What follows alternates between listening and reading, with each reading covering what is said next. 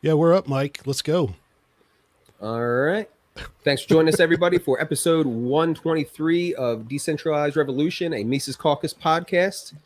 Uh, we have our guest coming on here in a bit, uh, Dr. Bob Murphy, senior fellow at the Mises Institute, author of uh, Choice and Understanding Money Mechanics. Uh, but with us, as always, is our co-host Aaron Harris and Brandi. What's going on? Hello.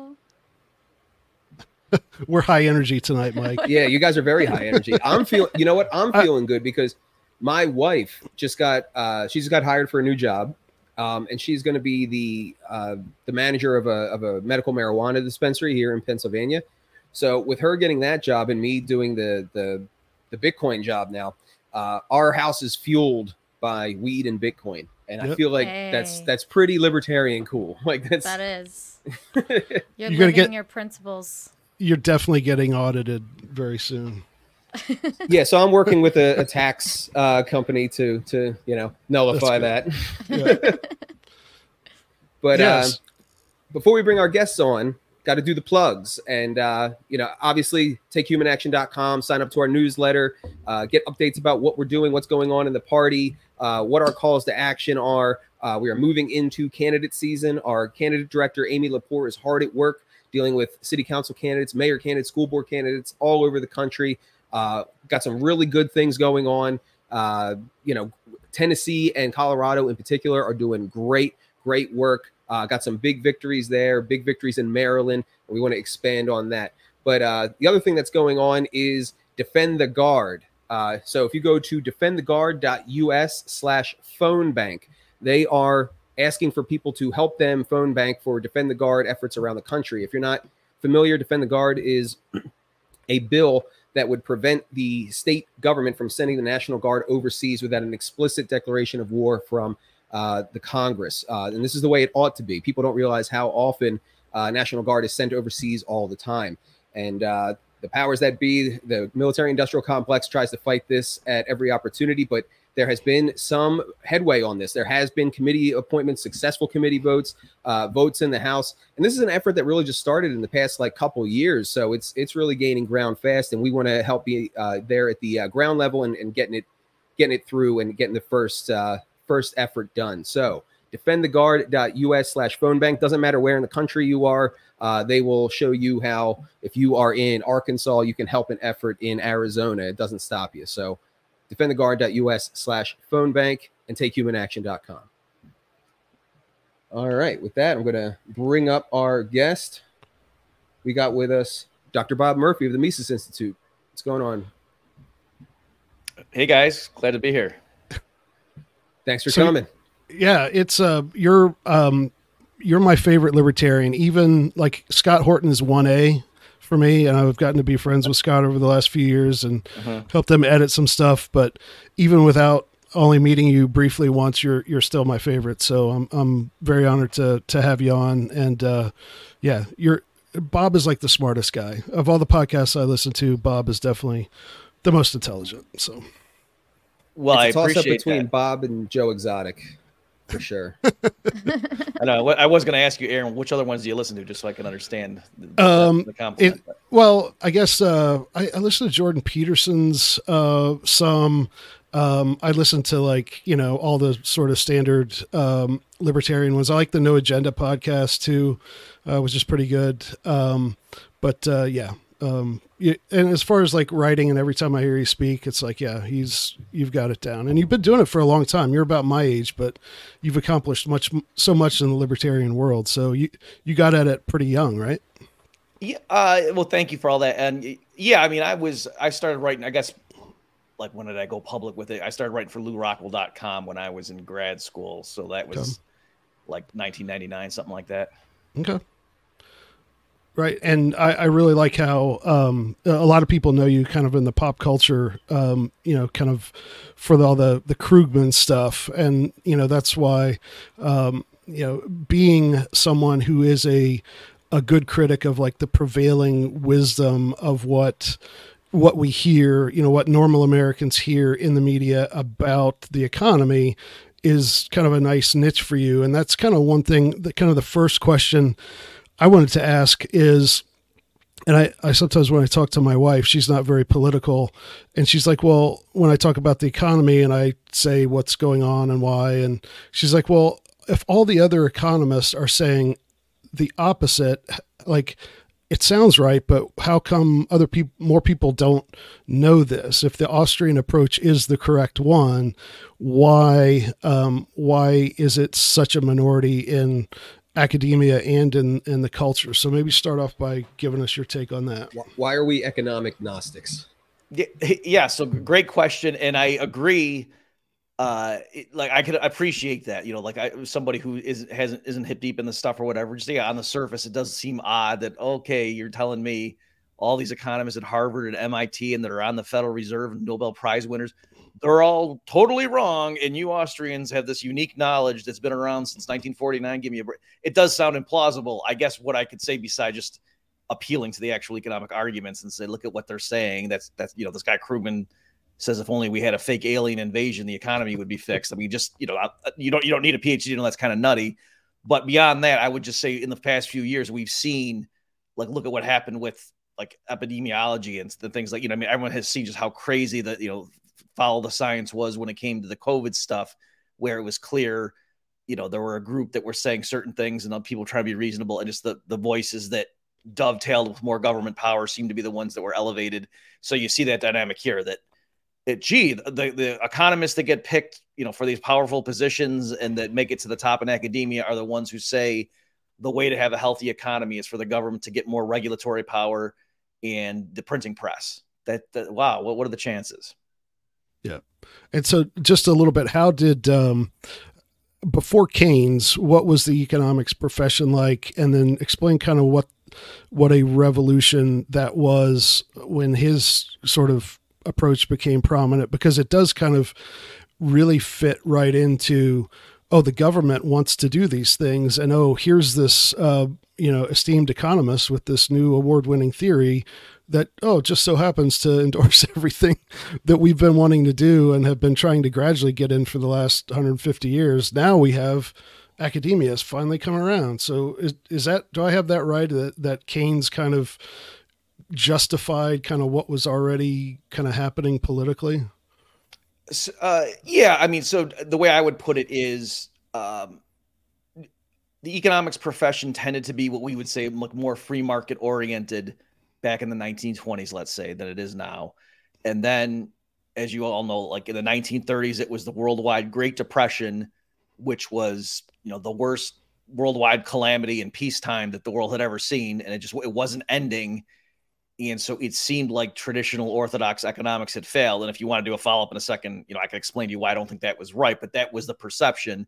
And then yes, Keynes comes along in 1936 was his big book. So he was known. It wasn't like nobody knew who he was until 1936. He had he was a, a well known economist by that point. But yeah, 1936 was his general theory. And even the title, like rhetorically, what he did was very clever. So he was mm-hmm. doing a play like sort of on general relativity, like in physics. Yep. So there, you know, the idea was, you know, Einstein wasn't saying, "Oh, everything Isaac Newton said is totally wrong, throw out the window." Instead, he was saying, "Oh, Newton described a special case when, you know, objects aren't going near the speed of light." And then Newtonian mechanics kind of works, but in general, you know, there, it's actually was called special relativity, but the idea was, you know, Einstein was giving the framework that was true in general and then Newton was just a special case. So Keynes was saying to the economics profession, all of classical economics, by which he meant more than just Adam Smith, but like all you free market people. Mm-hmm. He said, it's not that you guys are totally wrong. You were describing an economy that's at full employment. And there, all of your truisms, like if the government spends more, then that means private business has to spend less and blah, blah, blah. That's all true in your world, that special case of full employment. But I'm giving you a general theory that can handle everything. And that's what the world's stuck in right now. And the only way to get out of this right now is if all the governments have massive deficit spending. And yeah. so that was very appealing. And, and Keynes is a I don't mind calling him a genius. I'm not saying he was a good economist in terms of his analysis and stuff, but he was a very intelligent guy. Like, you know, even Hayek would say, like, just in terms of being a well rounded guy who could have a conversation at any dinner party and impress mm-hmm. people. You know, Keynes was that guy. He could put on a good show. And so, yes, that he almost wrote too, like it was very mysterious. Like you'd read it and say, what does he mean by that? You know, it's that kind of a book. And so that, you know, did lend itself to a mystique. And then, you know, the rest is history in general, and I'll let uh, someone else talk after this in a second, but in general, that um, that rhetorical trick he did of like saying, "Hey, well, in this special case, um, you know, without full employment, you know, then all these other then things work differently." Is presumably what he was saying. Like, is that even like a good? It, it seems to me from being a Misesian that that doesn't, uh, you know, something is true and it works in all cases, you know, like if you raise the minimum wage, all other things being equal, employment's going to go down among those people. Like, uh, is there any merit at all to the argument of, oh, in some special cases, we should take an entirely different approach? I, I, mean, in terms of you're saying in the abstract, in terms of all scientific inquiry, is it possible? Well, yeah, like in the case of physics, you know, so mm-hmm. he was pointing to a real world case where with physics, you know, with Newtonian mechanics versus the, the broader Einsteinian vision.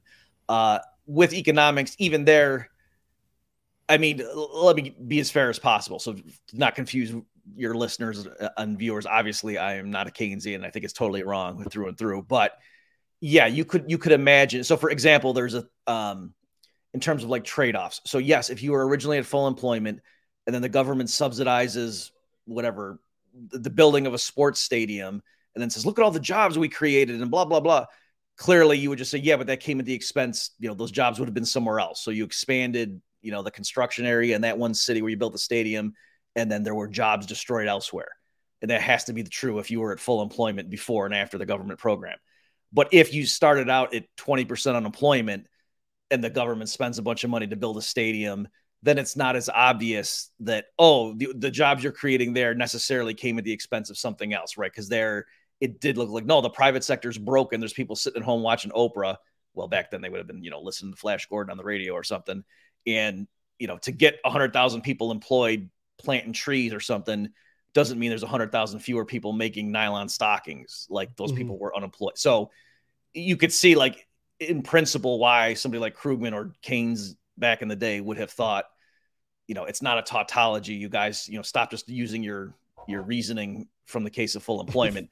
But even having said all that, to try to be fair, and still, I would say no. Once you understand why there was 20% unemployment, then it doesn't follow letting the government waste money on political programs is a good idea. Like solve the root problem of why there was unemployment. And it's not because the free market failed.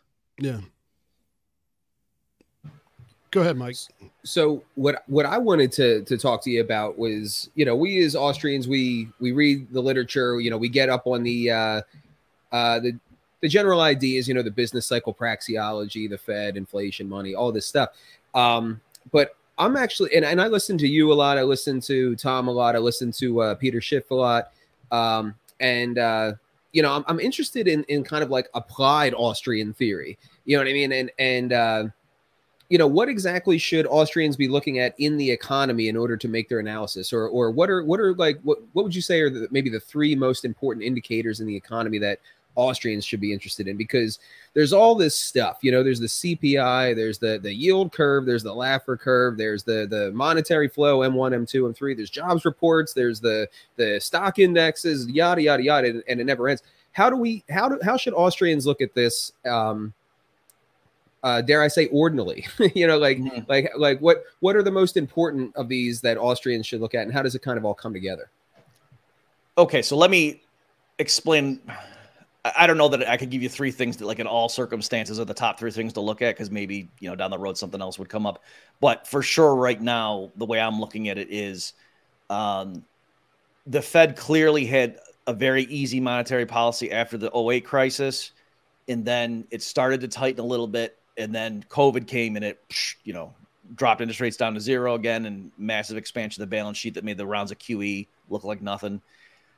And now that and they started tightening again and so and, and I was guilty of this too during like the Obama years when the stock market's getting blown up, or we would say was getting blown up in a bubble, and you know we're, we're sort of like, hey everyone, this is unsustainable. Get ready, get ready, get ready, and that was unwise for two reasons. Because one, if it you know since the crash didn't happen right away, then it looks like we're just you know crying wolf all the time.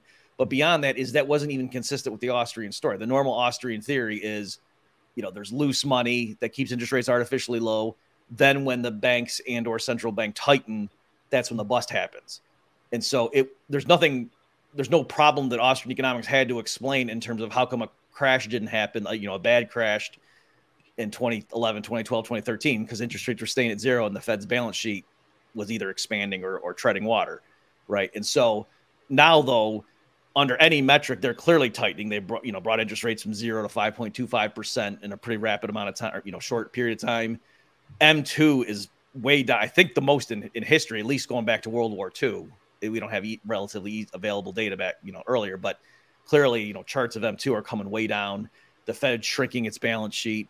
So the Fed's definitely tightening. And then the big thing that I've been looking at, like you, one of the ones you mentioned, is the yield curve. And so the reason I like that one is that's not just something that's in the Austrian toolkit. This is a well-known phenomenon. So just real fast, in case some of your uh, listeners don't know what I'm talking about, the yield curve is um, normally it's called upward sloping. So it's like saying if you're looking at a, at a graph that um, along the x-axis is the is the uh, maturities, like so you know one month, two month, three month treasuries all the way up to 30 years and then the y-axis is the yield. So normally it's an upward sloping line, meaning if you lend your money to the government for longer, they give you a higher annual interest rate.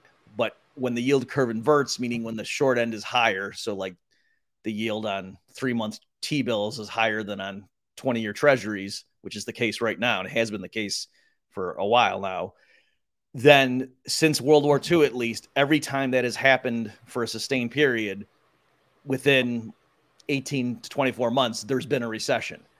And also, every time there's been a recession, there's been a preceding yield curve inversion, right? So it, it has no false negatives or false positives. So it's a pretty good indicator. And economists argue but why why does it work, but it, it does seem to do that. And right now, that thing has been flashing red for a good nine months. And like I said, so that's not an Austrian thing. That's just a separate thing. I think it, it fits well in the Austrian story. Like if the Austrian story is right about what causes the business cycle, then the yield curve inverting before recessions makes total sense. But that's not something like Mises or Hayek stressed, as far as I know. So that thing has been flat. So that's, to me. And then the last thing I'll say in terms of like why I'm pessimistic right now, is all the reasons the mainstream economists are pointing to for why we're going to have a soft landing. Those were all true back in July of 2006 when the Fed stopped tightening at that point, know, and they stopped at 5.25%, you know, to try to get the housing bubble under control. Unemployment kept falling for many months after that. So everything looked fine. And then all through 2007, there's all kinds of news. You know, we went and looked it up. Jonathan Newman did, and then now I'm stealing his idea.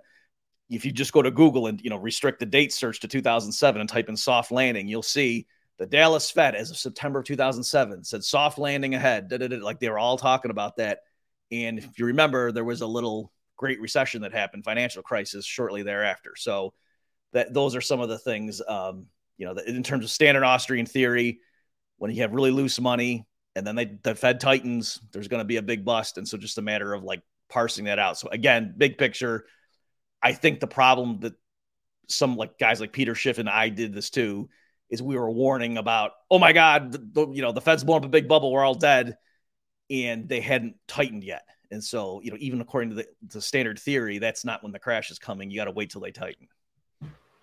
So, what what is it about the tightening that causes it, and what what is that relationship between like what is the catalyst of the yield curve inverting that is uh, a bad omen? Essentially, is it is it essentially that the the the yields uh, being higher in the short term is kind of their time preference going down, so they're like chasing money right now because you know they they're in a bad way, or like, what is that relationship? Okay, sure. So let me just so real quickly the standard Austrian story. Forget the yield curve stuff, but just you know what what did Mises say back in you know Human Action, published in 1949? I'm, I'm paraphrasing, obviously, is that uh, the banking system floods the market with with cheap credit, you know, credit that's not backed up by genuine saving, that pushes interest rates down. But those are false signals. Like interest rates shouldn't be that low. It's it's an artificial signal so that causes an unsustainable boom. Entrepreneurs with these low rates and like cheap money are investing in long-term projects because of the low interest rate. The project looks profitable, but households really aren't saving more. All right. So the boom is built on quicksand. So the, the businesses are expanding, they're bidding workers away from each other, wages are rising, everybody feels wealthy. People are, you know, going out to eat more, buying fancy cars and stuff. So if the times are good, and so in that environment, so now I'm switching over the yield curve thing. What would the yield curve look like in that story? Well, the the banking system's pumping in money that's going to push down interest rates. But if you say, well, is it going to push down short rates or long rates? And just all, I think all schools of thought agree the Fed, to the extent it can control interest rates, it's more on the short end. If it pumps in money, it can push down short rates, but then that raises people's expectations about long run price inflation. So that might make long rates go up. So if you think about it, when would you have an upward sloping yield curve? It would be during a boom period in the Mises Hayek framework. So that's why what Norton, you know, the press and CNBC calls a normal yield curve is actually a boom in the Misesian world. Then things start getting out of hand. The banks get nervous. The central bank starts saying, oh, we better tighten. So they stop pumping in all this money. That makes interest rates shoot up. But again, you ask, where would the whole yield curve just all shift up? No, short rates would shoot up more than long rates. Because in fact, by not pumping in money, people might forecast lower long term inflation. So like long rates might even come down a little bit. Whereas there's there's a scarcity in the money market right now. So the short rates shoot up. And, and that's what, what happens too. It, it, empirically, if you look, when the yield curve inverts, it's not that the long rate comes down, it's that the short rate shoots above the long rate. And so that's totally consistent with the Austrian story. So to answer your question, it's the Fed was pumping in money that started, you know, entrepreneurs started a bunch of long term projects, and then the Fed suddenly cuts them off. And then rates shoot up to reflect the new scarcity. And then a bunch of business people like, ooh, money's tighter than we realized at this, you know, high rate of interest now. We can't continue. We got to start laying people off, and then it's a downward spiral. So something to clarify there when you we were talking about interest rates. So the only interest rate that, and this may be the dumbest uh, statement ever. I'm, i might have it totally wrong. I've heard a lot of dumb ones. I doubt it's the dumbest. But they, he's on Twitter. yeah. the only thing that the Federal Reserve controls is that Fed funds rate, right? And then all the other ones are presumably the market sets those based on everything else that's happening?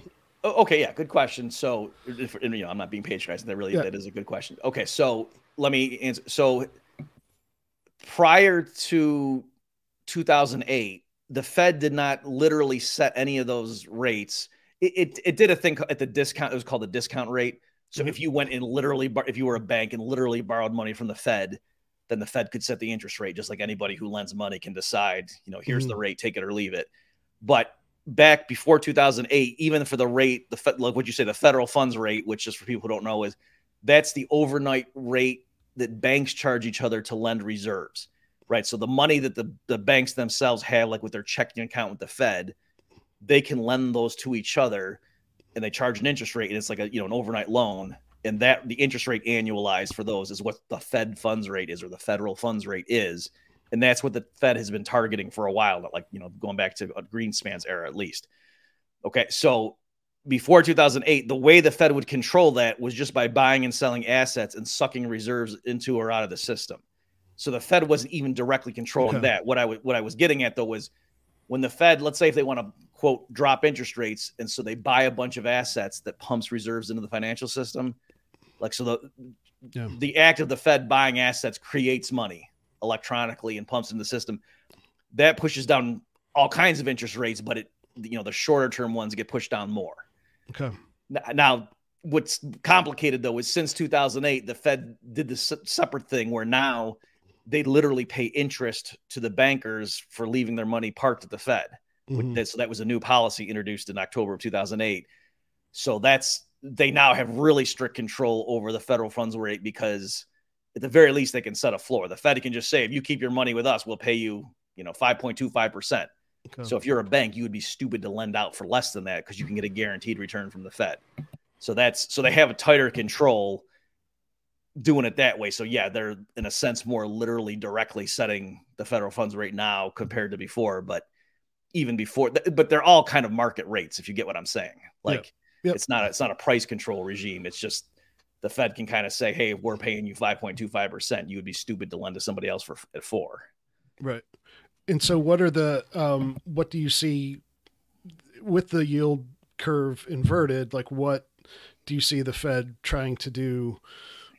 You know, now, like, what what have they declared a policy, or are they likely to change what they're doing soon? What what do you see happening there? They're they're saying they're going to drop rates next year.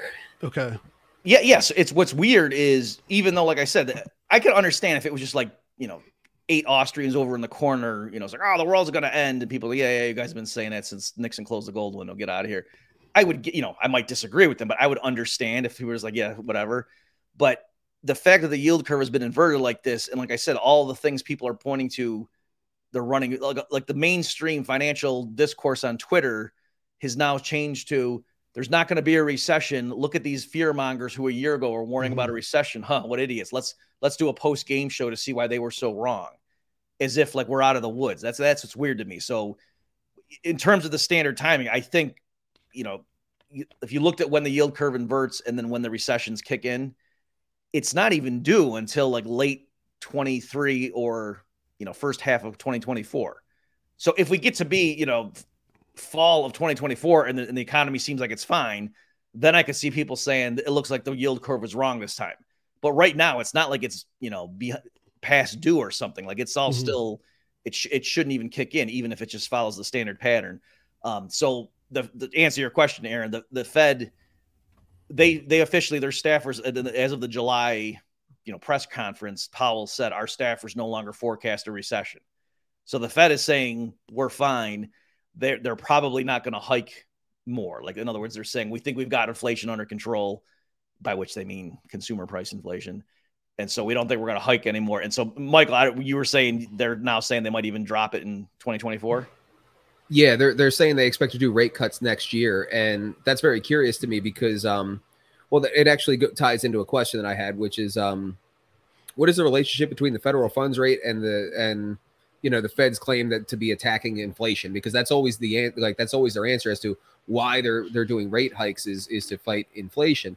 Um, but the thing that really concerns me is that um, consumer prices are still way above two percent, um, and you know when you go back to the stagflation of the seventies, uh, mm-hmm. and and Paul Volcker let the interest rate hit like I think twenty one percent. Um, you know the amount of debt to GDP and just debt overall that we have now compared to the 70s uh, is is night and day. Mm-hmm. And um, it seems to me that with with consumer credit hitting uh, over a trillion dollars recently, that even the the historically modest interest rates that we have right now, uh, we're being trained to think that they're high because of like you said the, the, the super easy policy of the past like 15 20 years right. um, but it seems that we can't even sustain these historically modest rates um, and they might have to kind of back eh, backpedal to cut rates, and then that's just going to drive the inflation further. But anyway, go, going back, what what is that relationship between the um, the the federal funds rate and the so-called you know war on inflation? Mm-hmm. Okay, so and this may be news to some of your listeners because I know we, have been so trained that every time the government claims, you know, rosy numbers, like you go and look and, and they're lying, or you know what I mean, or they're giving a half truth or something. So, but it price inflation, you know, measured by the, the standard stuff, and, and yes, there's bias in those figures and whatever. We can get into that if you want, but taken at face value, the standard measures price inflation really has come down a lot. So it's still not in Two. the Fed's target range. Yeah, but I guess what I'm getting at is um, the the headline numbers that the press reports are typically 12 month. Like they look at what the you know what the le- price level was 12 months ago to now, and they're reporting that so it's a little bit misleading because actually prices haven't gone up that much in the last five months, let's say. They've gone up a little bit, but not that much. The reason that the you know the headline numbers are still so big is because there was a huge surge like in the first seven months going backwards, if you get what I'm saying. And so that made the year over year figures really big. And then now they just keep tacking down because we're kind of treading water for the last five or six months, if you get what I'm saying. So um, also like M2, a measure of the money supply is it's it's really coming down. It's not just that the rate of increase is slow; like it's it's dropping, which is very rare. Like I like I said, it's if you look at the data set, it that's the only time it's done that going back to World War II. Um, so I think that's the sense in which the Fed is saying, okay, even though the the measurements coming in month after month right now are still technically not exactly in our preferred range, they're coming down. And so why don't we just wait and see and see if they kind of come down you know, with momentum or whatever, you know, metaphor they want to use. I, I think that's what they're thinking of. So, yeah. Gotcha. And and what is so what I meant though is like what is it about raising the federal funds rate that brings down inflation? Oh, oh okay. So I'll do it like from their point of view and then like yeah. from the Austrian. So from their point of view, which is still kind of a Keynesian, like they're all Keynesians, right? Of, of different flavors. They just have different nuances and stuff. But the they all subscribe basically to a theory that oh what causes inflation is too much spending the economy's overheating when too many people are trying to spend and so the higher interest rates are other things equal that tamps down spending right? That if interest rates are higher then businesses don't want to borrow and invest as much. Consumers you know the higher interest rates like you're not going to put something on your credit card or you might save a higher fraction of your income because now you're getting paid more you know what i mean? Like if the bank CD is 5% rather than 1%, you might save a higher fraction of your income. So, for various reasons, the higher interest rates are, other things equal, spending you might think would be lower, like spending on consumer goods would be lower. And so I think that's that's the mechanism they think. The what I think is a better explanation is if the way they're bringing down or sorry, if the way they're boosting the interest rate is by the Fed selling off its assets or letting them mature, and sucking money out of the system, which is what what has been happening, then you know there's there's fewer dollars out there. So that's why other things equal, you would expect prices to you know at least price appreciation to slow down. Yeah, because at least in my experience, that those uh, rates are not being passed on to consumers at the bank. I just opened up a money market the other day, and uh, they they were very happy to tell me that it was a zero point four percent uh, interest rate that I would be getting on that. I'm like, what? Okay, well, there, yeah. I mean, there's uh, so I can't speak to the, but if you look around like the credit unions and stuff, if you do like a like a saving account or so, I mean, you, you can get decent things if you're willing to lock your money up. I'll put it that way. So yeah, maybe like not on a regular checking account, but if you're willing to put your money into a thing where they kind of have it for 12 months, you actually might be able to get four or five percent depending on what you do. Yeah. Whereas, I, whereas you couldn't do that in 2010. Like that was just no way so when I became a libertarian, it took me a few years to like really get into the you know what central banking was and all that. I was still kind of a Milton Friedman guy for for a while. So as someone who's kind of a, a new uh, ish libertarian, Brandi, like what uh, you have questions for Bob on this whole central banking thing?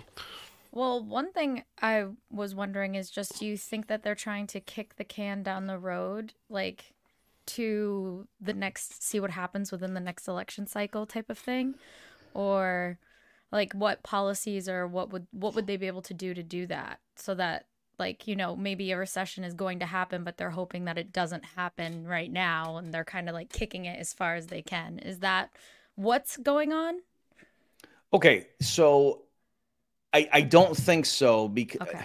i think what happened was i think they may have wanted to do that but they just they didn't have a choice right so the mm. thing that was weird, and I, you know, ex post, I can sit there and give you guys reasons why this happened, but I didn't see it coming. Like it took me by surprise. So I'm just going to be honest with you. I was, I thought there was going to be more serious price inflation in the U.S. in like 2012 through 2015, right? When they were doing all that QE, when the Obama administration was doing all kinds of stuff that you would would make you think that supply would get limited. You know what I mean? They they were doing very anti-growth policies coupled with all the boatloads of money that Bernanke was pouring in, I thought it was a no brainer that you were going to see unusually high rises in CPI, and that didn't happen. All right. So I think the Fed was under Bernanke was able to just keep pumping in money, and you know Obama can get reelected, and da, da, da, and everything's great, you know. And so for the Biden economy, I I don't. I mean, I think nobody in the in the establishment likes Trump. So I think if it were coming up to, oh, it looks like it's going to be Trump versus Biden or whoever the Democrats end up picking, that th- I, I, don't think it's implausible to think the central bankers would have wanted the Democrat to win just because Trump's such a wild card that you know they don't they don't trust that guy or whatever. Um, but I think they couldn't. The Fed just could not sit there and let inflation rip. Given, I mean, it got up to like nine percent, which has not happened in the U.S. since you know the late '70s, early '80s, right? So this was really getting out of hand. And I think that they had to do something, if for no other reason than for PR. Like, like in other words, if they let people start thinking that seven, eight percent inflation was normal, then everyone builds that into their expectations, and then it's really hard to to wean that out of the system. And so I think they really didn't have a choice. So I, I think Brandi, you're right. I think they probably would have liked to let the you know let the boom run a little bit longer, but I just think they couldn't. And so the right now, I I think that's the you know if, if the crash you know if I'm right, there's going to be a recession that kicks in and it's going to start being pretty obvious and painful going into the election. So I think that that is going to Oh. be, you know, that's going to. But I don't think that's because they're out to get Biden. I think it's Yeah. because th- they're just they they had to do something that if they just sat back, that you know, price inflation would have gotten out of hand.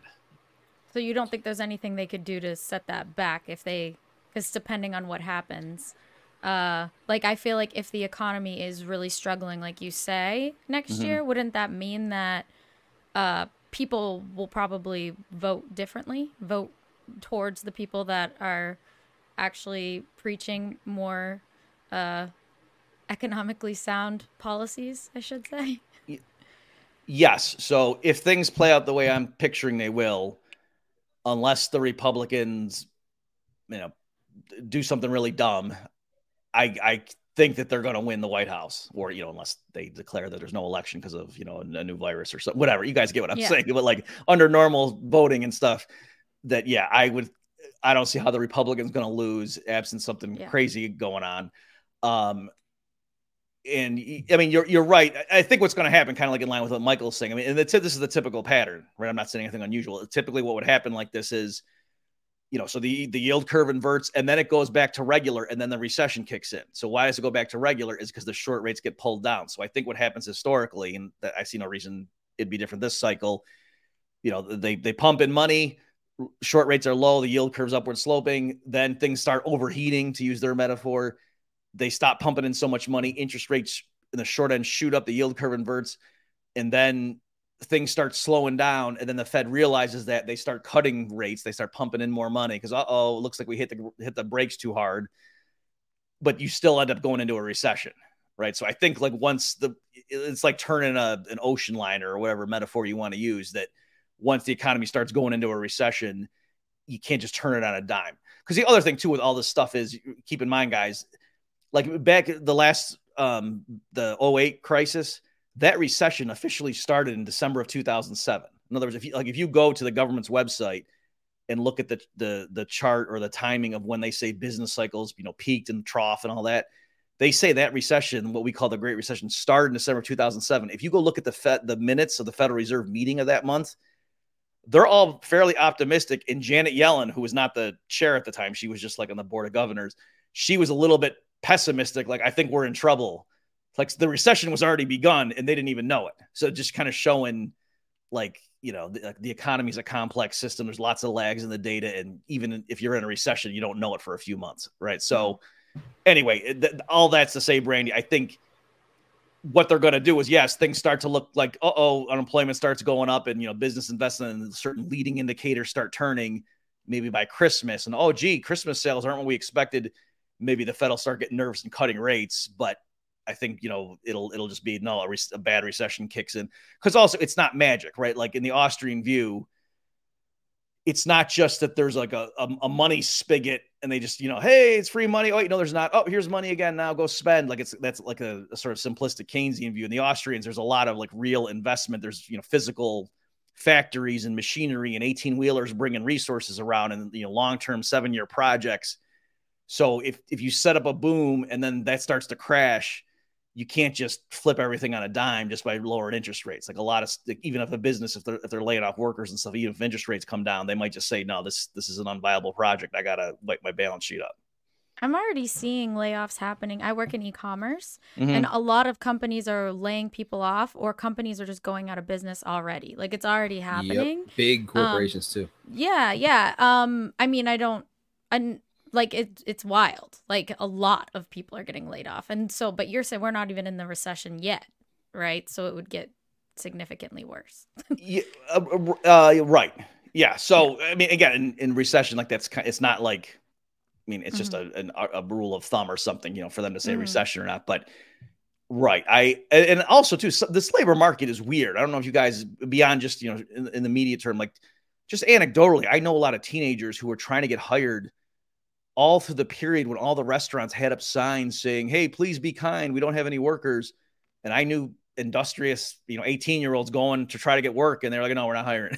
so something was, was weird, you know, this whole mm-hmm. time. So I don't, and, it- and even though the, the unemployment rate is like at historically low levels in certain sectors, it's not like everybody has, oh yeah, my job security is so awesome right now. Like I think everybody's really worried and just knows this is a weird economy. So I, I think you're right that the labor market is is screwy, and even though like pro Biden economists are saying about how great everything is, you know, I think by November everyone's going to be like, oh yeah, of course this is a rough economy. It's those Republicans' fault because they you know wanted to cut taxes for the wealthy or, or something. They'll come up with some excuse.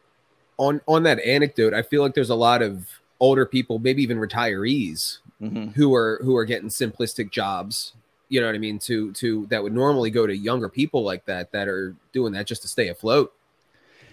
Yeah, I think yeah, there's that, and then again, it's I don't want to. I, know I'm going to sound like an old man or something, but it does seem to me like I could see how if I were hiring like some of the teenagers coming at like, yeah, they can do a lot of stuff online or whatever that I don't know how to do, but in terms of like customer service and being courteous and making change and you know like it's it's just not there. So I can see why businesses, especially if they're uncertain about what's what's our business going to look like six months from now, they don't want to hire a bunch of people that you know aren't that great and they're kind of locked. Like, train. Yeah, like it's it's easier to not hire somebody and just make do with a short staff or bring in a machine. Like let's get a kiosk in here or whatever, rather than hiring ten teenagers yeah. and then like oh if, if they don't work out we'll get rid of them and well no that's that's hard and, to do. and i think in young like those types of workers one mm-hmm. because the price inflation $15 an hour even isn't isn't anything anymore. And right. and i think there's a huge revolt against corporations and corporate culture in mm-hmm. in the youth to where they just don't even want these jobs.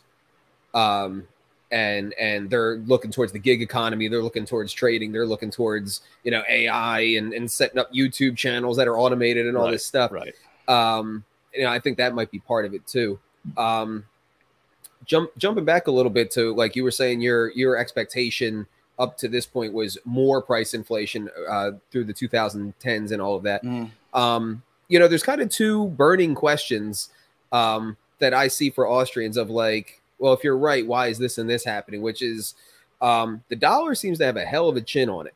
Um, you know, to be able to take all of this. Um, the best theory that I've seen to explain how we're able to withstand this uh, the way that we have is the the dollar milkshake theory. Um, are you familiar with that? I looked into it and I thought that's plausible, but if you you're gonna have to remind me what it is if you want me to comment. So, but, so yeah. the, the, the general idea, and I I like bringing this up because I feel like I have like a like a hidden gem. um, yeah, every time we talk about this, nobody knows exactly, but it, it yeah. makes sense to me. Um, by the way, I'm not. I realize what I said is like non-falsifiable. Like to say, "Oh yes, I'm vaguely familiar," but remind me. You know, but, but, I really did look into it at one point. But this was like uh, two years ago. So there, there was a finance guy named Brent Johnson who came up with it. I remember he did a debate with Peter Schiff about it, and um, the the general idea is that yes, we inflate, yes, we abuse the hell out of the dollar, uh, and and yes, we have domestic price inflation, but that when you talk about global trade and global currency trade um, that the fact that the dollar is the reserve currency will always buoy it relative to all of the other currencies so that as and all these other banks are abusing their currencies too mm. and printing their currencies. So so that as the value of their dollars goes down this the relative safe haven is is still dollars and treasuries. So that that artificially inflates the the velocity in which those uh, tools are bought and therefore at least on the global scene uh, propping up the value of the dollar. So it's almost like a highlander effect where the dollar is the last fiat standing, you know, as everybody everything else goes down around it. Yeah. So again, I, I did look, you know, at the YouTubes and whatever of, of you know that explanation two years ago, and it, it's not like I was like, oh yes, that's totally right, but I didn't see anything that was obviously wrong with it. You know, it's a plausible theory.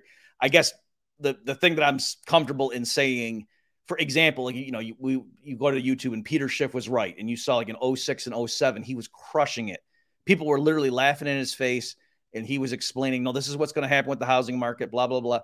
And he was totally right. And yet, you know, his fund didn't do that. You know, he didn't hit it out of the park, which you would have thought. Like he just forecast everything. And a lot of people thought he was nuts, right? Which is what you need. Like if you just say, hey, fireworks sales are going to go up in July, like, yeah, no kidding. Like you're not going to make money from that. But if you say something that ends up being true that other people thought was ludicrous, you should make a boatload of money and I think partly why he did is he bet against the dollar. You know, given his views, he thought, oh no, they're just going to they printed money, whatever. That's not good. The U.S. is built on quicksand.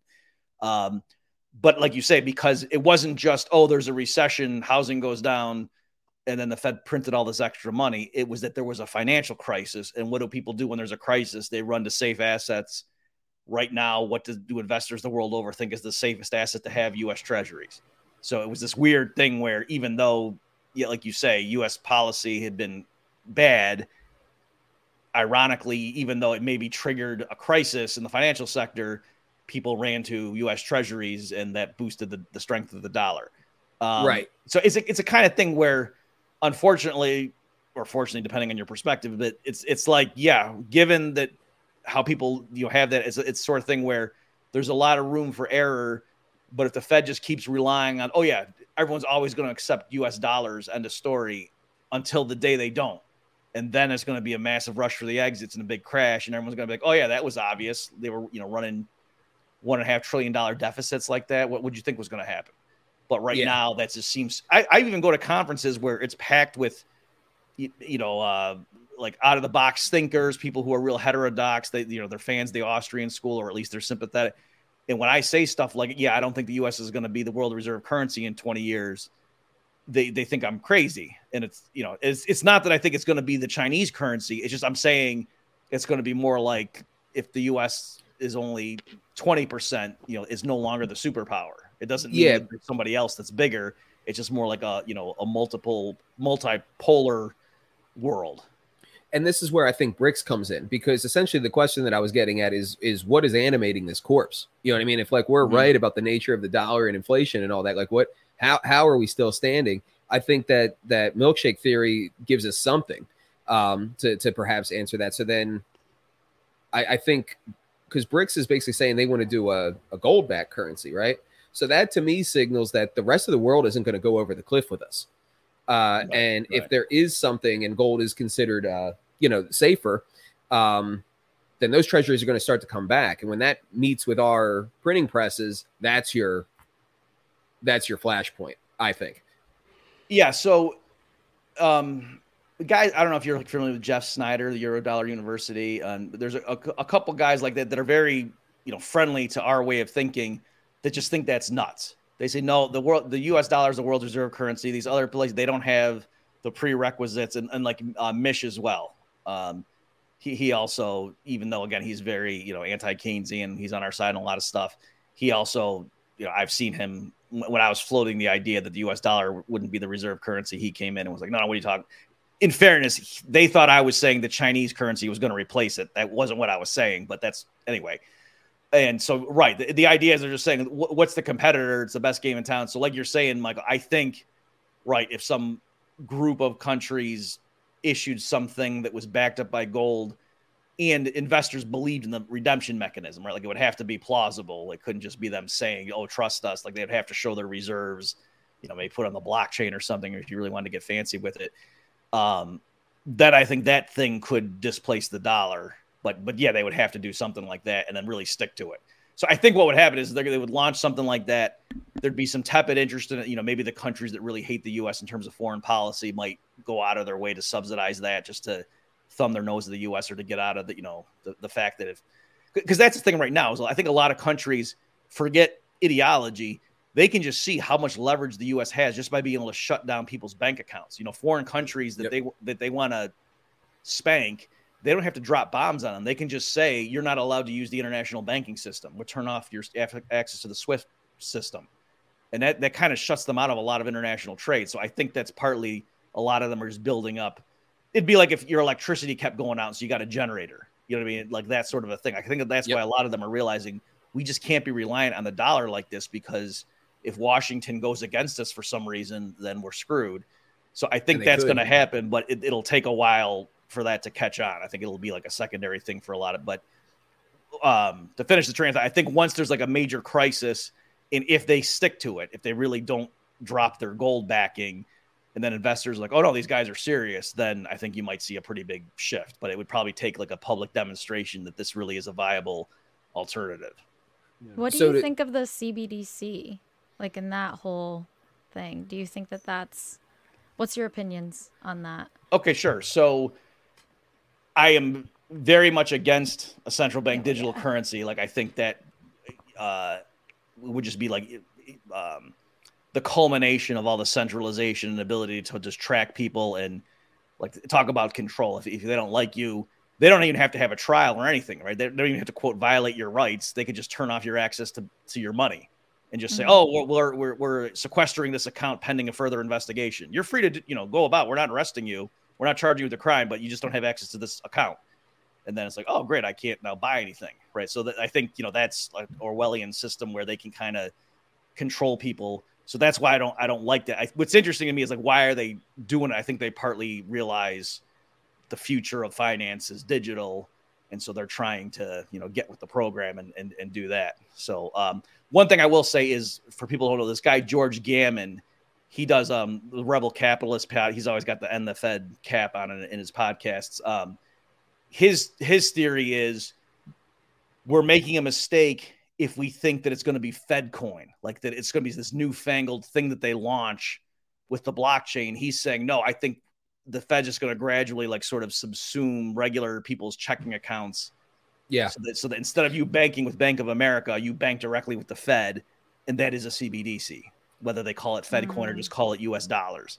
So I don't know and whether I, that's going to happen, but that that is an interesting thing he pointed out. I, I, think an indicator of that is what they tried to do with the Trump checks.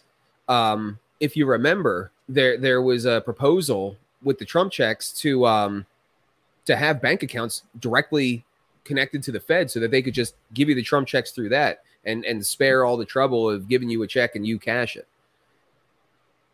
I, I vaguely remember that, but yeah, I would have to go. And you're saying it was it wasn't really like getting direct like the way you can get direct deposit with your employer. You're saying it was something even. It was if connected. my memory serves me right, because I remember uh, AOC I think was backing it. Um, mm-hmm. it, this would have been bank accounts directly with the Fed, like a Fed wallet. And I get and, what you're saying. So yeah. like you keep your own Bank of America, Wells Fargo, but this is a separate thing to make sure we yeah. can get you your money fast instead of yeah. And that sounds like bank. a pilot to me. Yeah. Yeah. Okay. So that, yeah, that actually was not on my radar. I'll go look that up to see what happened with that. But yeah, that, if you're right. If that's what they were trying to do, totally, I would agree. That would be like a pilot program just for them to figure out is the public going to do this? How you know is it a pain to man? Because it'd be tough to have 200 million accounts. You know, that's that's a logistical issue. Yeah. Um, I want to jump back, and then I ha- we have a couple questions in the chat before we get to secession and stuff like that. But um, j- jumping back to kind of steel uh, this steel man, the skeptic, like you were saying, there's people who are super skeptical of, um, you know, the dollar not being the reserve currency, and oh, you know, maybe BRICS, and there's people who are super skeptical of that. To kind of steel man them, this kind of brings me to my other burning question for us as Austrians, because you know we're kind of the perma bears uh, mm-hmm. with the inflation, and then we're also perma bulls on gold uh, and and and even Bitcoin at this point a little bit. Um, Bitcoin has been pretty, dare I say, stable uh, at around thirty grand for a while, and um, but we haven't seen the kind of breakout uh, in in gold to correspond with the kind of pain that we're seeing. You know what I mean? And and I mean it did it did go over 2000 and has been kind of hovering around there. You haven't seen the breakout. You haven't seen the breakout in gold stocks uh, and and all of that kind of thing. What do you think it is that's keeping that from taking off? Okay, so so I'm glad you brought this up. So to be clear about my stance is even though I am very pessimistic about like the real economy, I think a bad recession's coming. I think unemployment's going to go up, you know, that sort of thing. I don't think there's you're going to see massive consumer price inflation in 6 months. Right? In other words, the, the Fed really has been tightening. The the quantity of money is measured by like M2 really has come down. Not just the rate of growth has slowed, but like the stock has gone down. The Fed's balance sheet is shrinking. Okay, so they're going to reverse, like Brandi was saying. I think once thing the economy gets bad, they're going to reverse course and start pumping in money again. But I'm just saying, like, it, it's not it's not like as of 2012 when I was looking around, being like, "Where's all the crazy inflation? It's going to hit any minute now." It, right now, I'm not I'm not thinking that. Right, that uh, it did hit already, and then the Fed really did tighten, and now the measurements of inflation, price inflation, are coming down. So to me, that all fits. That they pumped in a bunch of money after COVID, things started going back to normal. People started spending the money, and then you saw prices start to go up, and the Fed slammed on the brakes, and the prices, you know, they're still going up, but the, the rate that they're increasing the, slowed. Yeah. Okay, so having said all that, to, to me, that's why you know I think gold. I wouldn't expect gold right now to be going to the moon, right? Like I, I think it would have gone up before, and then when it looked like the Fed was really tightening, I could see everyone saying, "Okay, let's not assume huge future increases and let's wait and see what the Fed does. So when the Fed reverses course, that I could see gold going back up if they, you know, get a sense of what's the Fed going to do here, how much money they're going to pump in. So like like Brandi was saying, like if they if they realize, oh my God, we don't want Trump to win, we better just really pump in money way faster than we normally would just to try to make the economy stay afloat until November. of you know next year, and then I could see you know gold prices zooming up. But uh, absent them doing that, I, I don't think gold's gonna take off until they they launch another major round of you know QE or something. Yeah. Do you guys have any questions before I go to a couple uh, audience questions? no. No, yeah. Let's not. Did, did we do that one that uh, Liam? Uh, we brought it up, but we didn't get into it. It was a good Okay. one. I was going to pull that back up actually. Yeah, yeah. So Liam, Liam hosts some of our um, uh, uh, one-on-one interview segments here on uh, uh, Decentralized Revolution. He's he also works with the Defend the Guard stuff, so that's your reminder to get involved with Defend the Guard. But go ahead and um, yeah. So he just says I'm curious about Bob's take on the Fed abolishing reserve requirements in 2020. What are the implications of this? Are banks conceivably holding zero reserves, and if not, what was the purpose of that? Okay, so um, what bank reserves are in this context, it means um, like literal currency that the banks have in, in their vaults or money they have on deposit with the Fed. So it's like Bank of America has a checking account with the Federal Reserve, and that so those legally are reserves. Those are like legal tender, right? So a, a hundred dollar bill in the bank's vault legally is the same thing as them having a hundred dollars on deposit with the Fed. So that's what banks' reserves are, and so historically, up until 2020 in the U.S., banks had minimum reserve requirements. I'm, I'm rounding, loosely speaking, it would be like if the bank, if the customers of a bank had 10 million dollars in their checking account balances, then the bank would have to have roughly 10% or like a million dollars in reserves. Again, either cash in their vaults or on deposit with the Fed. And that the idea was that you need to have some reserves. So, like, if, if a bunch of people show up and want to take their money out, they're going to the ATM, they're writing checks, the bank has enough in there to, to meet those requests. So, obviously, if everybody shows up on the same day to take out their money, the bank fails. That's a bank run.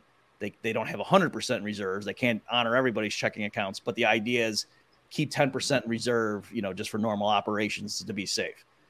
Um, after 2008, when the QE started and the Fed started just real, you know, buying tons of assets, mortgage backed securities, and treasuries, pumping the system full of reserves, the banks were still worried about lending, you know, because the housing boom and bust had just happened, the financial crisis, all that stuff. So banks were very reluctant to make new loans. They were just being very careful. They raised their standards in terms of who they would lend to. At the same time, the Fed pumped in all that money. So reserves actually went way above even the re- the requirements, right? So banks were holding more reserves than they legally needed to. Um, and so, for, so for a long time, the, re, the the the law, you know, saying you need to have a minimum reserves wasn't binding. In other words, the, the banks were holding way more than the law said you had to. And then in 2020, when COVID first hit, it was funny. They did it. It so the, the Fed had an emergency meeting on a Sunday. It was in March, you know, what right when everything really started getting serious in the US. And so the Fed had an emergency meeting on a Sunday. And if you looked at the minutes of that meeting, in the I think it was like you had to go to a footnote and then there was another link to something else that spelled it out. Like they really buried it. But they announced, oh, by the way, effective whatever in April or May or something of 2020, we're no longer having reserve requirements. All right, meaning banks, you just hold whatever you want. Like we're not insisting on a minimum. Okay, so th- so that's the the backdrop drop to what Liam's question is. So he's asking, you know, why did they do that, and does that mean right now banks don't have reserves? So I haven't checked the latest numbers, but for a while it was still the case. They they got rid of that requirement when nobody needed it anyway, right? In other words, the banks all ha- held way more than that bare minimum. So by them getting rid of the requirement that you have at least that it didn't change anything right when they changed when they took that rule away. And I think it's still the case that the banks, you know, have not lent out to the point at which that rule would be binding. Um, so I think um I, I'm not certain. I my guess is they they like the banks did want to like take the shackles off and be able to have more flexibility, and so they thought, what better time to do it than right when the world is freaking out about COVID? We're getting ready to lock down and we're doing all this stuff. Let's go ahead and do this now, like in the in the cacophony of things. This is not going to get noticed, and when it doesn't really affect anything anyway, right? Like let's make this change now, so then down the road when it does make a difference, right? When banks really are having reserves lower than what used to be the minimum, like we'll say, oh, this rule has been in place for three years. Not why are you bringing it up now? You know, I mean, like it already be like a done deal in, in ancient history. So I think that's the timing. As far as um, last thing I guess I'll say on this is, it's even there are other countries with zero percent reserves. Okay, so this isn't like the U.S. is an outlier, and it's not like other countries. Like I mean, like major economies and stuff, right? So it's it's not that only Zimbabwe has done this, and so banks, even if the government's not forcing them to, are going to keep some reserve just because if a customer shows up and says, "I want to close up my account, give me my eight hundred dollars," they have to have eight hundred dollars in the vault or they look stupid, right? So so banks do keep reserves even if not forced to at gunpoint but yes, it, it is disturbing that the Fed did decide to get rid of this rule in the middle of the COVID crisis, and and I don't think that that's good for anybody except the bankers. All right, so excuse me, um, kind of jumping a little bit because you said we wanted to talk about secession and whatnot, and uh, white pills and whatnot. Um, close to the heart asks and I just started looking into this myself, so don't feel bad if you don't know. But what are your thoughts on Javier Milei?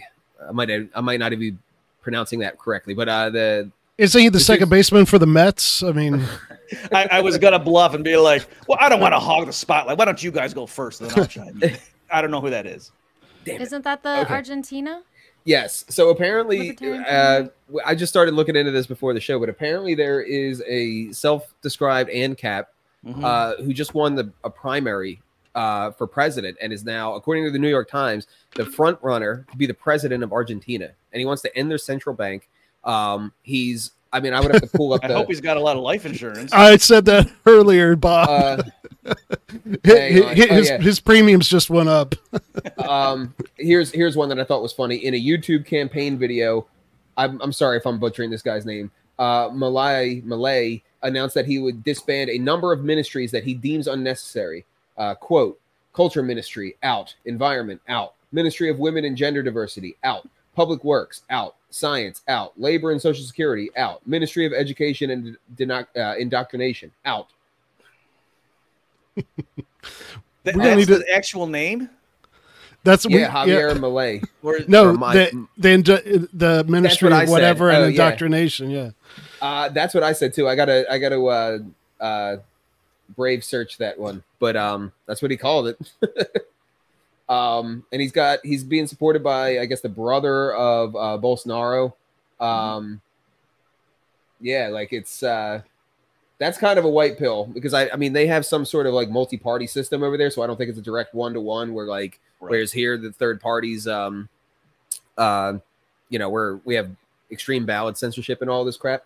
Right. But um, still, I mean, that's pretty exciting. Uh, that I mean, he actually describes himself as a ANCAP. He's being described as a, a, a far right, you know, figure, but he's also a former tantric sex coach. So he's a far right uh, tantric sex coach, uh, self-described ANCAP.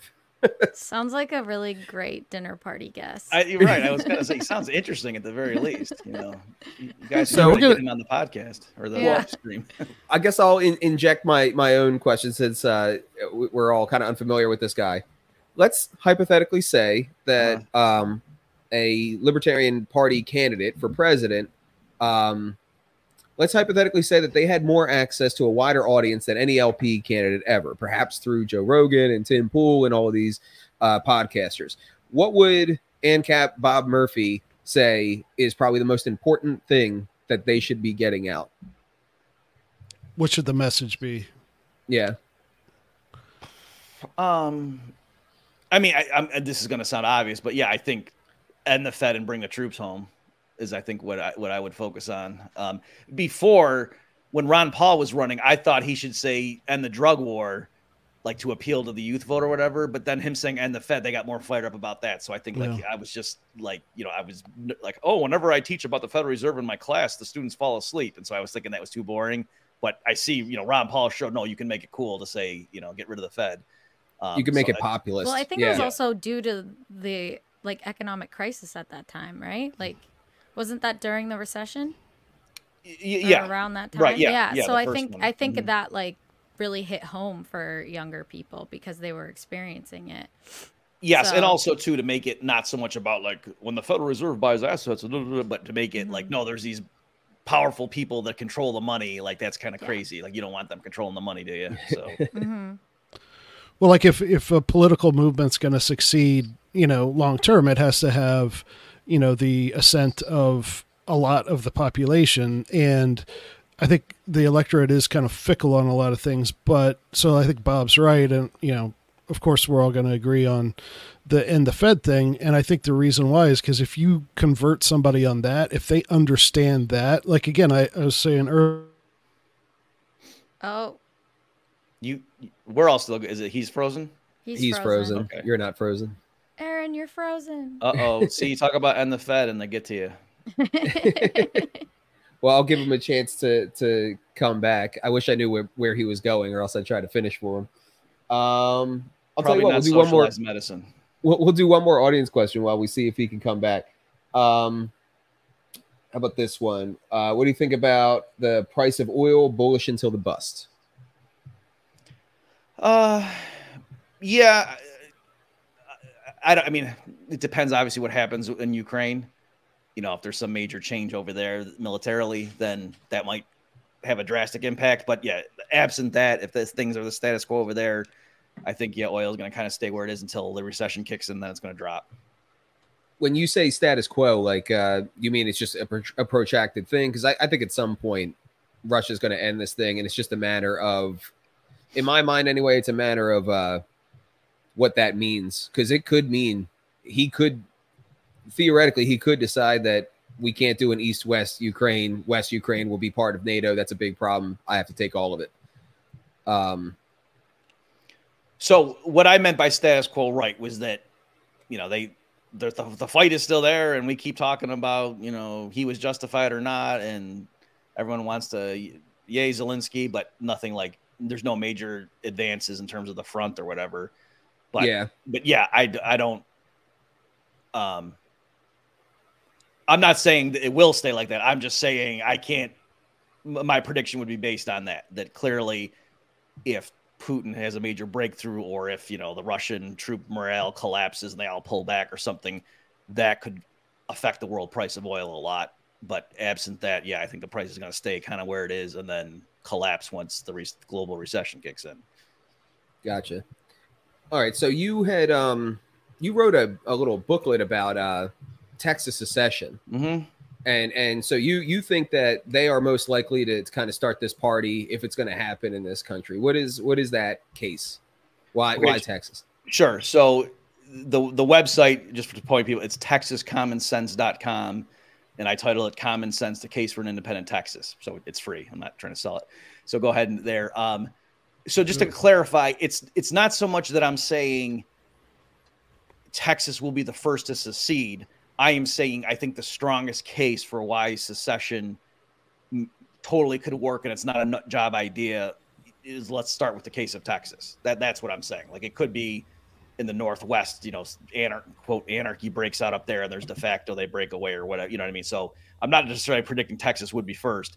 I'm just saying I can make a very strong case in my mind for Texas, and I can swat away arguments. Whereas to make an argument for you know some some landlocked state in the middle of the of the country to secede, there it's kind of harder to think through it. Whereas Texas, you know, being next to Mexico in two in two oceans and being huge, a lot of the standard objections kind of fall away.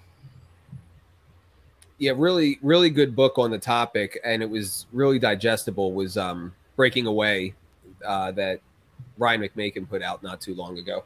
Um that really goes over all of the like what people think are hard questions. You know, what happens to the nukes and all of this kind of stuff. And I just wanted to throw that out there as a recommendation for anyone interested in the topic.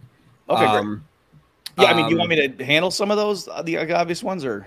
Yeah, let's do it. Yeah, so like one that I think is real. It first sounds great, like tough, but the more I thought about it was easy. Is stuff like, well, gee, what about Social Security and Medicare? You know, stuff like that. Like Texans have been paying into that, and for that, I would just say, look, it, it just treat it as if all of a sudden Texas becomes its own country.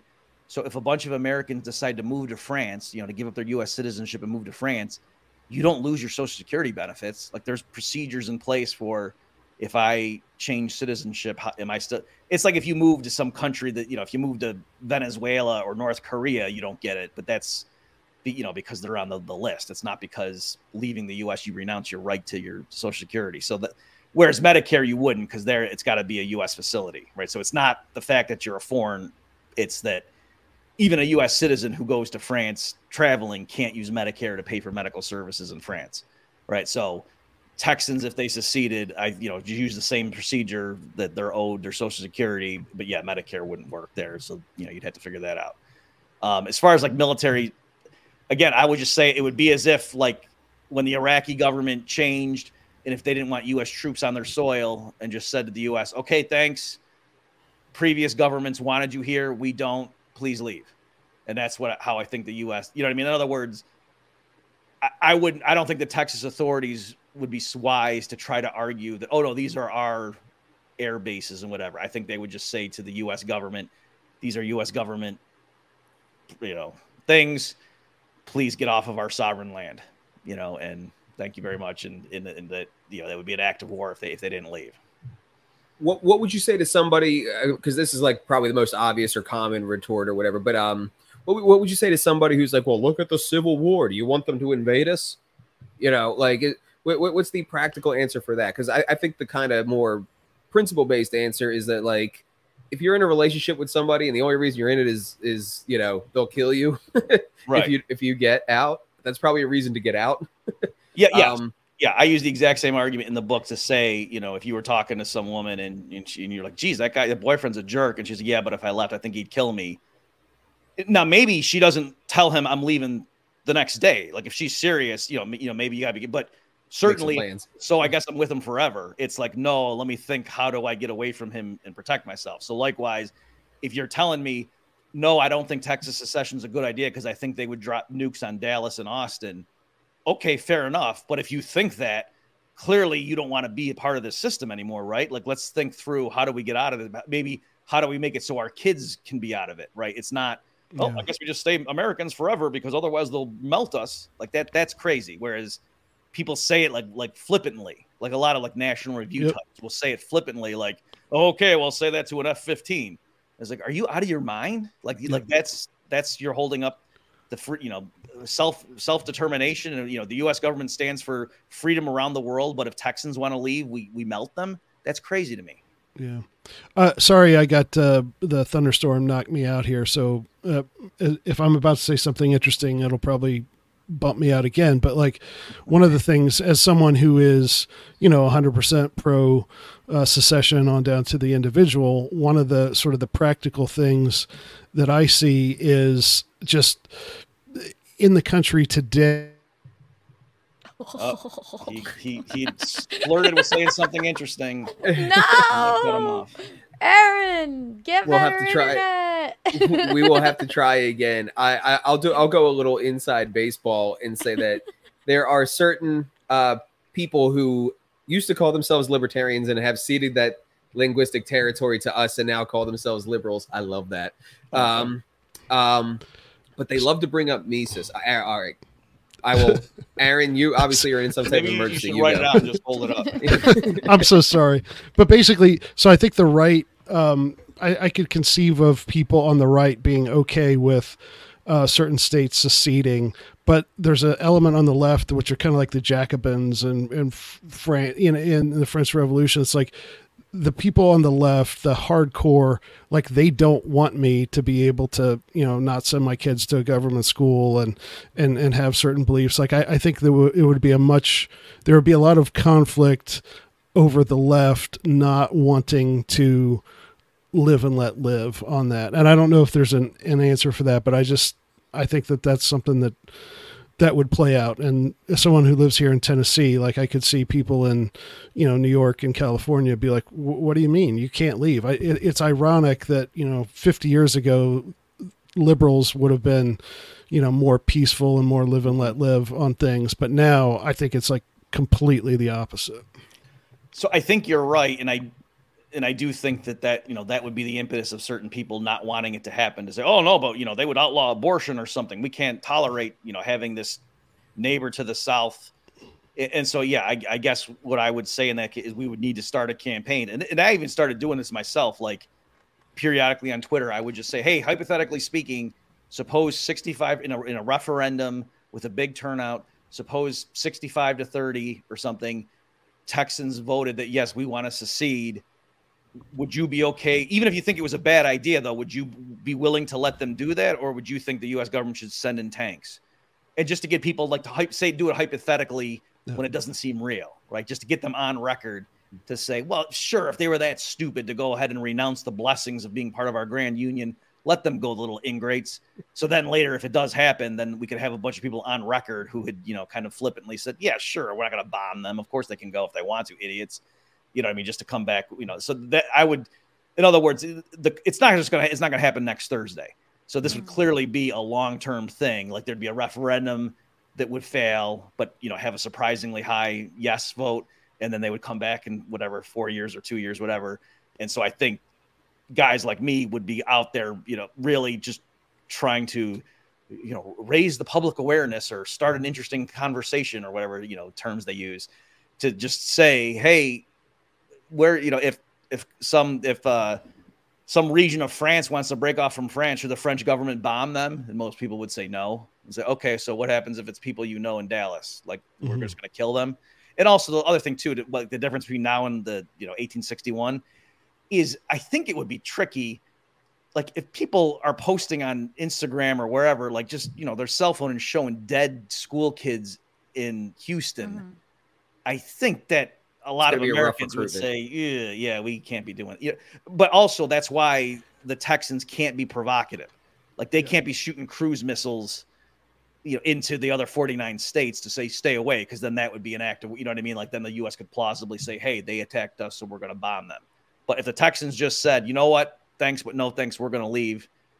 You know, we, we don't need your subsidies anymore. You can take your tank, you know, take your stuff out of here. Stop giving us highway funds. We get it. We're gonna just be our own little country. Thanks and then the U.S. just started killing a bunch of children. I think that would be tough to sell. And that's what yeah. happened in the Civil War is that, you know, Lincoln engineered the whole Fort Sumter thing so that the South, you know, the South Carolinians technically shot first. And so from then on, it's, oh, well, they, and of course the South was wrong over slavery, but like, mm-hmm. you know, uh, Lincoln was very shrewd in understanding just what Bob said. It's like you have to, whoever, goes to the, the violence first is going to be at a great moral disadvantage, notwithstanding the larger arguments of of what's actually at play.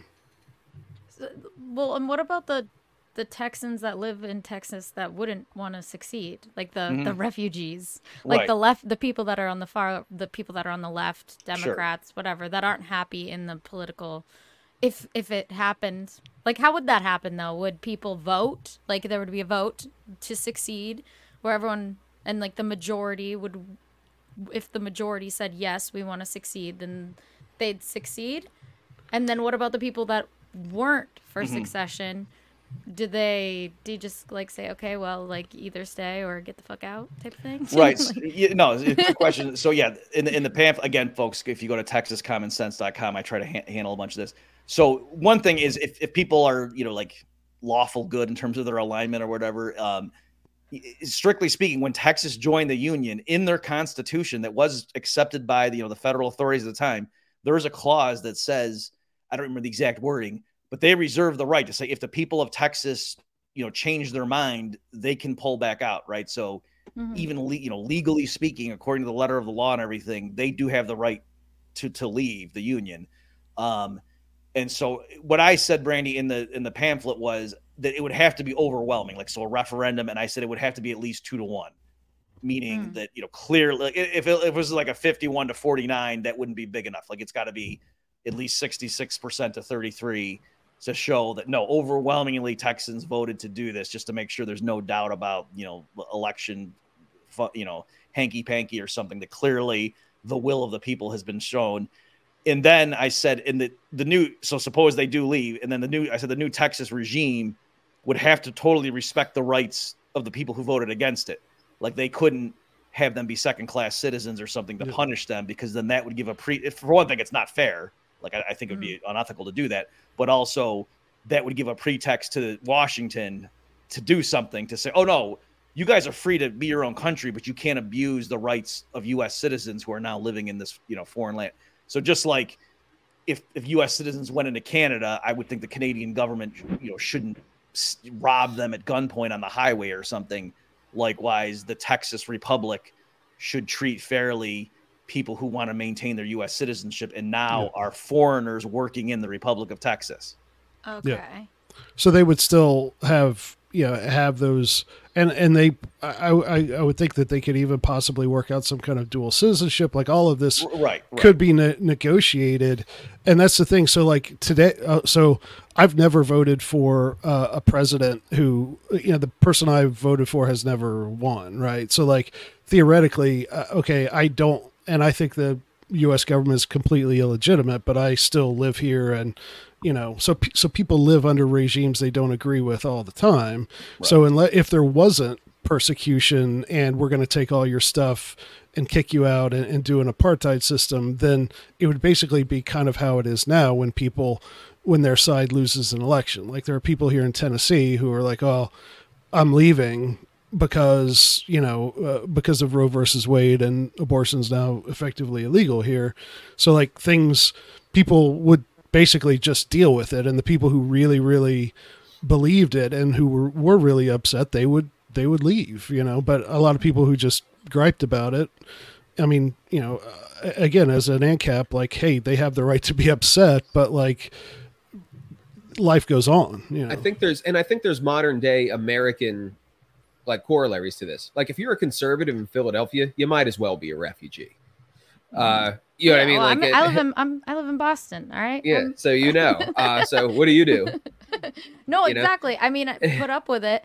Uh, but if it got during COVID, I considered leaving. Obviously, I feel like yeah, it would just depend on how much they actually cared, right? And like, and this was or people th- could start like little like this is the other thing I was thinking could happen is if I don't know how what percentage of people in Texas are like very against like this idea or like the political structure in Texas. But like if there is I don't know, a small percentage of people that wanted to start like I don't know, some like terrorist type of thing, like against tech the Texas government, like I feel like I could see like almost like Antifa. Like something like that arising. Is this am I no? well, well, I do think what and uh I don't remember if it was Tim himself or one of his. When I was on Tim Pool's show, we talked about this, and he somebody brought up and said, okay, let's suppose, Bob, you're right and it does happen. Well, Texas is pretty heterogeneous. There's like pockets, you know, like mm-hmm. Austin is pretty progressive for Texas, you know what I mean? And like, so it wouldn't just like, wouldn't it just be Texas itself then would splinter? Like once the precedent was set that, hey, we can kind of split off and be, you know, part of our own system mm. that we mm. prefer, wouldn't Texas not be cohesive and wouldn't it also? So I mean, I, I don't, I can't speak. I mean, maybe it would, maybe it wouldn't. I don't know. Like, like the part of the reason I picked Texas is, you know, there's, if if Texans go to Europe to to visit and somebody over there says, "Hey, where are you from?" They will say Texas. They don't say the U.S. You, you know what I hmm. mean? Whereas, you know, like I don't say, "Oh, I'm from Massachusetts." That doesn't even occur to me. I, I say I'm American or I'm from the U.S. You know, hmm. so I think there is like like Texans. They when they learn history in school, they learn about Texas state history. Yeah. So I think there is a, a, an identity there that maybe us and other parts of the country don't fully appreciate. But but yeah, it. Well, and, and, uh, and today I would say, well, okay, if it does happen, great. Like in other words, I'm not. I don't think something magical about the the shape of Texas and the landmass. Like if it splits mm-hmm. up into five different areas, that's probably better, better, from a libertarian perspective. Well, yeah. to to Brandi's uh, thing about oh, would that okay? Texas is independent now. Would there be like pro-American freedom fighters in uh, you know the uh, that the U.S. Uh, uh, government funds in the in the in the, in the, upper in the upper class suburbs of Austin or, or whatever. Yeah. But like those types of uh, movements are uh, almost everywhere throughout history, especially you know modern history. Those sort of like terrorist type things are a result of violent political persecution. The reason. Yeah. You know the stuff with the PLO and all that happened was because the uh, you know Israeli government kicked out Palestinian citizens and killed them and murdered them and ethnically cleansed a big part of that uh, region and pushed them to you know push them out and some of them stayed. And because of that brutal repression not justified i'm a pacifist but like it wasn't justified but that's the cause. Like if it were negotiated and payments were okay we're going to take your land but we're going to pay you out or whatever it still wouldn't have been right but it would have been highly unlikely to uh, uh, engender that much of a violent response. And so that's again goes back to the key. You got to negotiate it. It has to be as peaceful as possible. And if you do that, you're not going to get that backlash. I'm surprised the just would think- thunderstorm let you say that. Yeah, I know. I, Well, I, that just goes to well, I won't make a joke about the Almighty's uh, uh, uh, uh, views on Palestine, but uh, I think I'm right. Uh, I was just gonna say, like, I would just imagine that the U.S. wouldn't make it easy, and just how they would orchestrate something like that. Yeah, yeah. well, what I think potentially, what Like, I think they would do is like the CIA or FBI or somebody would would fund some like some crazy guy like right wing racist, Mm-hmm. you know, I hate the Jews, blah blah, blah who's pro Texas secession to A go Mises blow- caucus member. Yeah. yeah, Yeah. he's got a whole roster to choose from, right? To go blow up, you know, some some federal facility and kill a bunch of kids that were in daycare Yeah. or something. You know what I mean? And then say, "Oh, look at these Texas separatists. Mm. They're a bunch of nut." You know what I mean? To try to get the rest of the country to be like, "Oh my god, we can't let these people split off," because then they're going to just start arming up, and you know, w- without federal oversight, you know, these crazy right wing kooks down there are just going to start stockpiling you know whatever stinger missiles and suitcase nukes and we can't have that off off our so so that, i think that's the way they would build up public support to start dropping bombs is to say you know these people are nut jobs and have a lot of false flags and things like that Yeah, like that- create psyops, like Yes. for people. Yeah, that that's what I I- some something along those lines. And, and then if they did succeed, I do think that eventually they would probably, you know, fund almost like inner terrorist groups to like fight against it. I would I can't imagine the US letting it go easily. Whether or not they say like they're like okay, yeah, do it, but like I just can't imagine that it being an easy thing to happen. I, I don't a- think it'd be easy yet, and I'll, I'll shut up after this. But like, if you read uh, uh, Michael Malice's book, The White Pill, which is talking about the the fall of the Iron Curtain, and as someone who was like, wa- you know, alive and watching the news when all that happened, like if you'd have told me in 1987 that you know the Soviet Empire was going to you know go away and and we you know within a few years Germany would be reunited and all these countries would be you know much more free. It, would it's it's would have been absolutely ludicrous but like certain things like that and you're right Brandi it i think right now it's highly unlikely but it's highly unlikely until it's not. And then mm-hmm. once something happens that that flips that over then people adapt to this new thing in the air and it gets worked out so we can we can wrap on this because this is a concept that I've thought of for a while. Um, and it's a different form of secession that I would argue might be a little bit more feasible. Um, because it, it plays off of I, I don't know if the tension right now in mass, maybe in Texas, but in mass, I don't know if the tension is people being against the concept of the federal government or being against the federal government. Like they might be against, you know, this Republican People in regime, mass that Democrat for the federal government. So. Um or but what i do think is definitely real is the the the culture clash of the rural and urban divide uh in in pretty much every state.